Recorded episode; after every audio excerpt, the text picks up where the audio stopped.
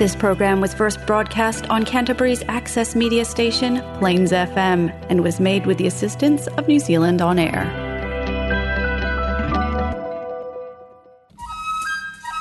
Welcome to Earthwise, Environment and Peace with Justice interviews on Plains FM 96.9. Welcome to Earthwise. I'm Lois Griffiths. Martin and I are delighted to be talking today with a distinguished American journalist, Philip Weiss, founder and senior editor of the website mondoweiss.net. Well, Lois and I recommend visiting that website. It's a valuable source of any news regarding the struggle for Palestinian human rights. Welcome to Earthwise, Phil Weiss. Thanks so much. My pleasure. Well, Phil, Martin and I decided to try to contact you after reading an article you wrote for Mondo Weiss in September titled, How Powerful is the Israel Lobby? It appears to us that American politicians, even at the top, will not criticize Israeli ongoing violence against Palestinians, even massive ethnic cleansing taking place now in the West Bank, daily raids and killing, and even assassinating an American Palestinian journalist. Why the silence from the political elite? Well, I think that uh, the Israel lobby has a, a, very prominent role in American politics, and it's a corrupt role in as much as uh, these are pro Israel forces that uh, use money to convince politicians to go a certain way. And uh, as you know, American elections are highly dependent on money, and the Israel lobby is uh, a um, special interest of, and it's people who have a lot of resources to uh, convince politicians to stay on the right side of the Israel issue. So, to give you two examples of that power, uh, in 1991, 30 years ago, George H.W. Bush, President George H.W. Bush, wanted to challenge Israel over the settlements, uh, the ongoing settlements in the West Bank, because he thought this is where the uh, Palestinian state is going to be. We can't have uh, Jews, Israeli Jews, moving into that territory. He did challenge uh, the uh, Israel over that, and the Israel lobby supported his opponent Bill Clinton in the the next election, uh, 1992, and George Bush lost. Now he lost for a number of reasons, but you can't leave out that factor of the Israel lobby opposing him, and certainly his son felt that way. Uh, even um, Tom Friedman agrees about this, uh, the very pro-Israel po- columnist of the New York Times. His son George Bush said, "I will never be out Israel." And the fact that his administration that came in eight years later was so pro Israel was to some large degree a reflection of the uh, his reading of the political map, George Bush's understanding that the Israel lobby was powerful, and if it opposed you, you had a, a short, um, you, you wouldn't have a lot of longevity. Another example I'd offer is the fact that Donald Trump, much more recent example, Donald Trump did everything Israel wanted or Netanyahu wanted uh, after he got in in 2016 because Sheldon Adelson was giving uh, the Republican Party upward of $130 million. And Donald Trump, too, his campaigns, he was the largest Republican donor. And Sheldon Adelson cared about only one thing Israel. And uh, Trump was very transactional about that. So he moved the embassy, he trashed the Iran deal. These major things major uh, changes in American policy uh, uh, happened because he was essentially bribed, as I see it. And uh, when I say changes in American policy, I'd say the largest of them all is the fact that we've been against, we've been for a two state solution in America, led, supposedly on the part of the White House and, and leading politicians. And yet we've allowed Israel to colonize the West Bank with 750,000 Jewish uh, settlers. So completely destroyed our policy, and I think we have done it because of uh, political bribery, in, in so many words, from the Israel lobby. And occasionally we hear about the politicians who do speak out. Um, how do you pronounce the last name, Rashida? Well, Rashida Tlaib is a, uh, yes, Tlaib, T L A I B. Yes. She's a congresswoman. She's a Palestinian American congresswoman from the Detroit area and a Muslim in our Congress and a wonderful, wonderful politician. And she has been very critical of Israel. You mentioned the killing of Shireen Abu Akleh, the Amer- Palestinian American journalist, in uh, May. And um, Shireen, uh, uh, Rashida Tlaib has stood up again and again for Shireen Abu Akleh.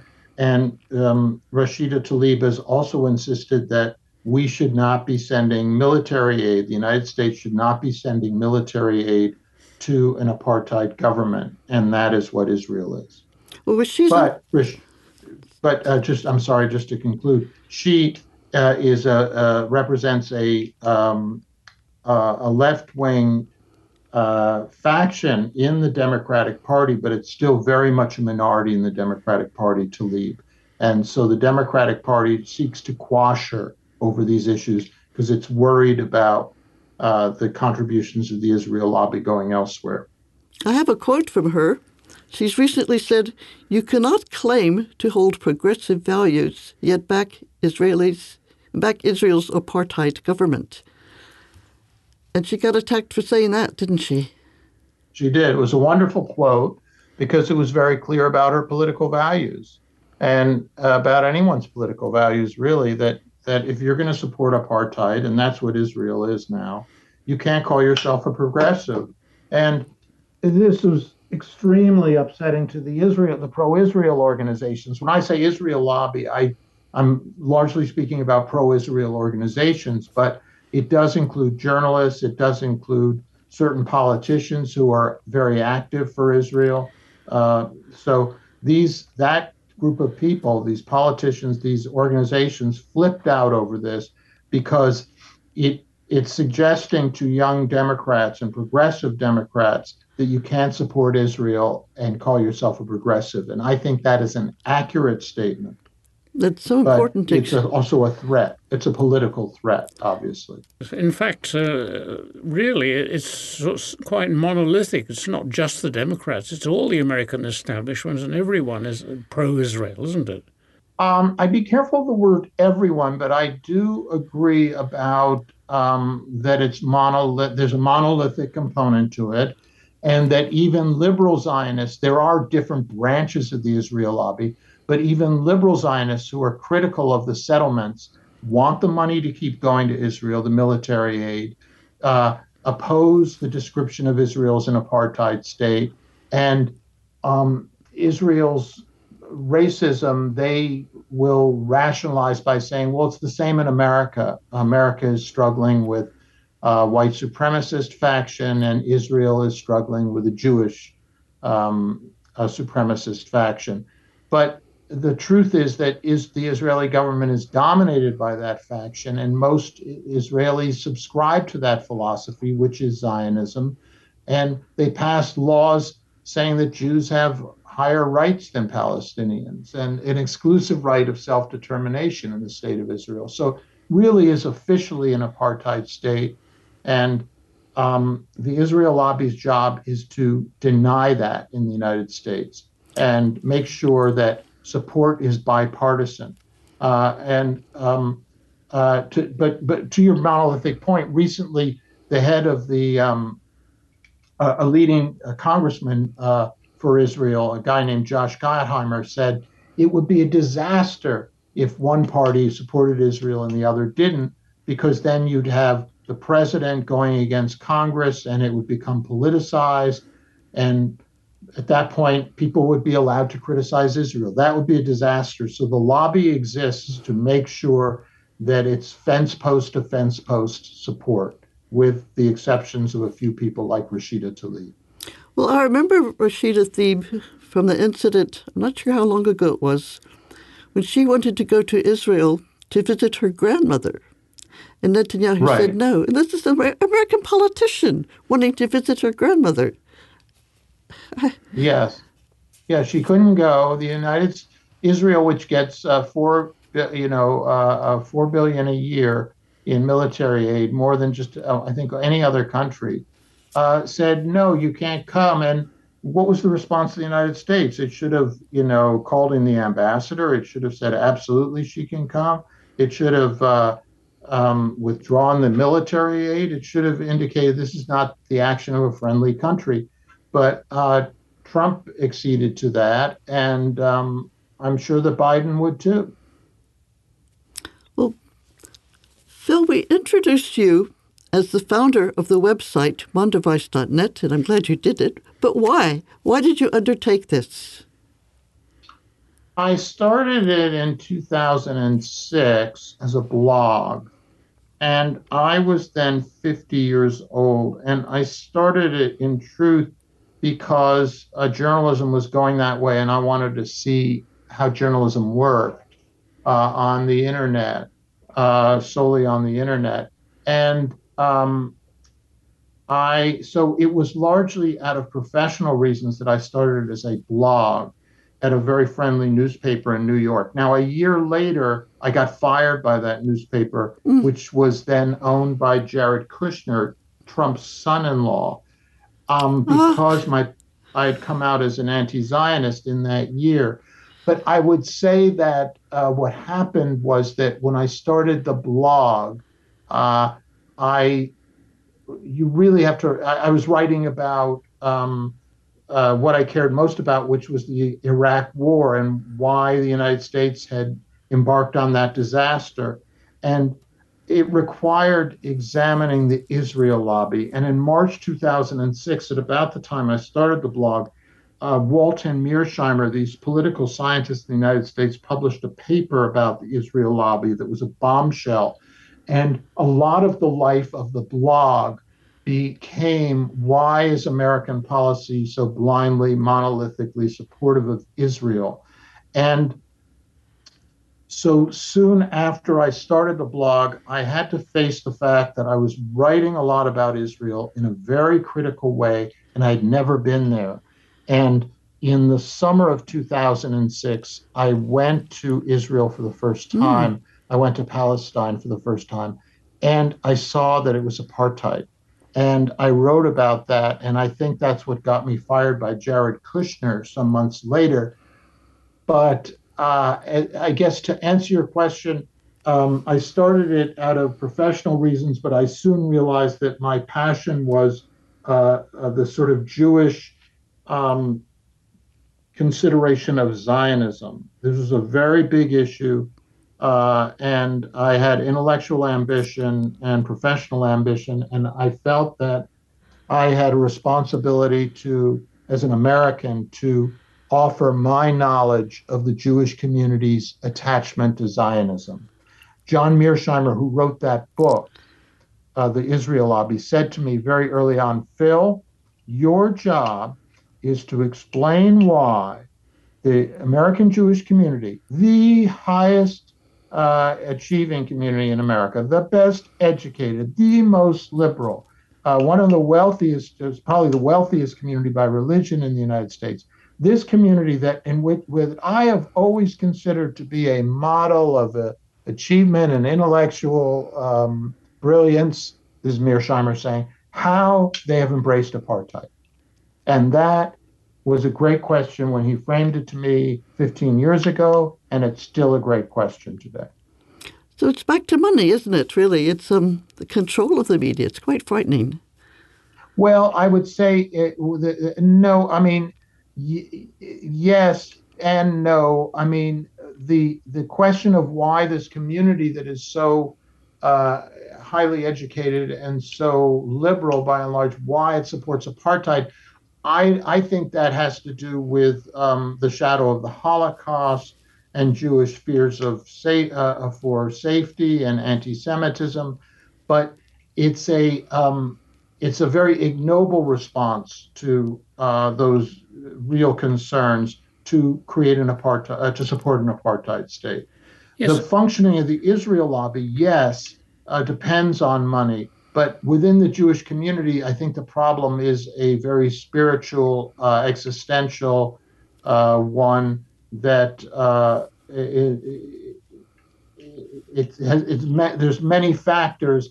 There's no excuse for the, the conduct, but it does reflect uh, a, a community that has been somewhat self contained for centuries and the subject of persecution, um, adopting a philosophy of going back or going to, of settler colonialism, going to Palestine, and it hasn't worked out well. Um, I've heard of cases of um, people growing up with this Zionist indoctrination, really. Yes. Jewish people, and then going over there and seeing things with their eyes. I'm thinking of. Yes. I was going to say there's no substitute for going there and seeing it for yourself. You really are convinced when you see it for yourself. And we, we've been there several times and it happened to us as well. And, and how do you feel about it? Well, like you. well, we've been too, and it, I mean, it is eye opener. So it's really, they call it a life changing, It has changed our lives. It's, we think about it, and we learn more and more. Uh huh. Uh huh. So when you, um, so it was, uh, it changed your life to go over there and see the persecution of the Palestinian people. Am I hearing? Uh, is that correct? We went with the Israeli Committee Against House Demolitions, who taught uh-huh, us a lot. Uh-huh. And uh, it has uh, occupied our sort of all our waking thoughts ever since. Not exaggerating all that much since we went four times and saw it. And how long ago was that? I mean, I, I think it's wonderful that you yeah, our last visit was 10 years ago, but ever since then, uh-huh. we've been giving talks and uh, doing broadcasts like this because of the feelings we have for it. It, it involves you emotionally as well as intellectually. Of course, yeah. Yeah. yeah. And we and, learn more and more. Yes. And of course, one has this obligation, all human beings do, I think, to bear witness to great suffering it, when people are opening their homes to you yes. and taking risks to show you what they're experiencing and um, putting their lives on the line really. And you're you're very we are very i mean i can't speak for you but i'm a very privileged person that i can go and visit this. Uh, the least i can do is come back home and tell people what's going on uh, and that w- what we're supporting and that is being denied in our media. That was our experience. They want people to come, and they're very welcoming. And yes, we've been into people's houses, and we learned the stories, some of the stories, and we continue to learn. Yes.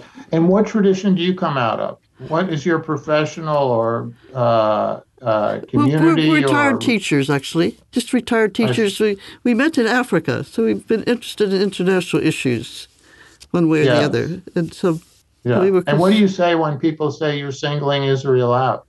Pardon? When you're sing, well, accusing Israel of saying, uh, what about other? There's always a favorite one. Yeah, yeah. There's a lot of other, a lot of countries doing a lot of bad things. Why are you singling singling Israel out? They'll well, I say because I've been there, because I've seen things with my own eyes that don't get in the media. And, uh, uh-huh, uh-huh. and there's much more to Israel than people say. It's a, a major exporter of weapons. I mean, yeah, it's just the way true. people are treated. It's it's basic, I think. And how are Kiwis dealing with the? How would you say, by and large, they're dealing with these issues, or this knowledge that you're bringing that to them? But what worries me now in our own media here is that it's all about Ukraine and nothing else. I can't even get a letter to uh-huh. the paper about yeah. Shireen Abu Akleh, the journalist being killed. Yes. I, I, can't get a letter in the paper about the attacks on Al Aqsa Mosque. You know, it's the third holiest um, church, well, mosque in the Muslim religion. So it's, yes. it's frustrating, very frustrating. We give many talks, and yet getting the politicians are afraid. Put it that way. They're afraid of saying B, BDS. And okay, yet, and what what compels them in New Zealand? Uh, I've described these forces that are co- so com- com- compulsive in American politics. How do you how do you answer that question with respect to New Zealand? Well, it's it's shocking that you have to argue. They just say BDS is a nonviolent cry for help. I've even told them if we're religious at all, as sort of a Christian background, we told about the the Kairos Declaration, the cry for help on behalf of all people by Christian leaders in Palestine you know, we, we should be helping them. Yet there's this fear of but being called anti-Semitic. That, how do you explain that politicians have um, uh, are afraid. I, I, I mean, I feel that they're afraid here because of the power of the pro-Israel organizations. Is that also the case in? Well, I guess it um, is. It, it, just you can't say BDS, and they just mm-hmm. change the subject. Mm-hmm. It, it's an, or mm-hmm.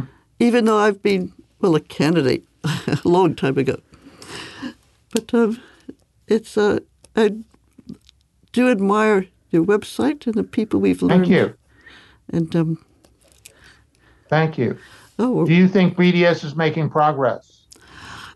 Oh, trying. We've tried to connect it with the South African situation, saying, you know, because there was a strong uh, anti-apartheid movement against South Africa some time ago. In a way, I'm a bit awkward with saying it's like apartheid in South Africa because it's not. It's much. Mm-hmm. It's a settler colonial determination to um, rid not only rid the land of the indigenous people and taking over their land and their water, but rid knowledge about their history and their culture. Mm-hmm, mm-hmm, so it's, mm-hmm. it's an issue with us. Mm-hmm, but mm-hmm. um, it's funny, we're being interviewed now, but it's fascinating talking to you. I, I just want to um, say before we run out of time, I think it's important to, uh, well, I wanted to mention the academic world because I like to think, okay, there's power of the Israel lobby over the politicians, well, that's money, and over the media, well, okay. But what about the academic world? That should be something special, a sort of oases of free speech, shouldn't they? Yes, but I would say that the academic world, if you listen to the Israel lobby, and I pay a lot of attention to what they say, they say they've lost the academic world. So I think there's something um, there's some truth in that that uh, academic the academic world is becoming uh, very unfriendly to Israel in the United States, and that's great news. Yes, I was hoping to get on to a positive message. And um, yeah, that's positive. Yeah. that is that is positive in a way, isn't it? That is. Do you yeah. see hope then? Well, I'm very hopeful because um, you know I regard the Jewish community as the gatekeeper of this question in the United States. I think that people defer to the Jewish community on this question, not just because of the um, the money, but also because there's a perception, there's a great respect given to Jew- Jews because, after all, uh, we were uh, very nearly exterminated from uh, uh, Europe, or and, and a third of our global population was exterminated during the Holocaust. And so the Jewish uh, community's ideas of what makes it safe are things that people pay attention to and have great respect for. And there's like a Holocaust museum, several Holocaust museums. So I think that people defer to Jews, and um, yes, there is this uh, uh, Israel lobby bribery that I think that goes on, but there's this kind of existential deference, spiritual deference that goes on. And I think the Jewish community is changing. I think that young Jews are no longer as um, influenced by the Holocaust as their parents and grandparents were, and they are saying um, they're they're seeing what's going on in Israel, and they're shocked and upset by it, and they are saying not in our name. And so they are going to license uh, uh, the wider American community to uh, take positions against Israel and to support BDS ultimately. Yes, we'll tell people here that the opposition to Zionism from America is coming from the, the Jewish people. community, young yeah. Jews, and, and the fear is for us is the evangelical Christians who who seem to be the ones who are supporting um, what's happening and also the a group we re- respect, we've interviewed several of the members, is the Jewish Voice for Peace. They're aren't great. They, aren't they fantastic? Yeah, they're fantastic. Yeah. yeah. yeah. So there we are. Yeah, but I would say um, I would say that many young progressives, including people of color, are opposed to apartheid in Israel, and the uh, coalition that is going to end apartheid in Israel and Palestine is going to be a very broad one in the United States in on, among progressives, of course. From Ferguson to Jerusalem, was it? From Ferguson to Palestine, I think was the. Yeah, there's that. There's that. Yeah. So, we, thank you for talking to us, Phil Weiss. It's been fascinating. Well, fascinating. thank you, Lois. Thank And, you so um, much. Again, uh, I'm, uh, uh, yeah, it's been a great pleasure anytime, and I'll try to be better about hitting my mark next time. It's been worth it. It's been very good. And I'll just remind listeners of the website. One word, Mondoweiss, M O N D O W E I S S dot net. We visit it every day. There's some fantastic um, work there. Thank you so much. Well, thank you, Lois. Thanks, Martin. Thank you. Talk to you again before long. Hope so. okay. Goodbye. Goodbye. Bye bye. Well, Martin, that was fun, wasn't it? Oh, yes. We almost we were being. It's more like having a conversation, and we were partly being interviewed as well. It was fascinating. It's uh, it's fascinating to be on the other end of it, isn't it? Yeah, I, I wish we could all be in the same room, but it's the best we can do. As he's in New York, and here we are in New Zealand. But um, great privilege of ours, Martin, to be able to talk to such an outstanding humanitarian, outstanding journalist. Be a brilliant combination. So from both the Earthwise, Goodbye. Goodbye.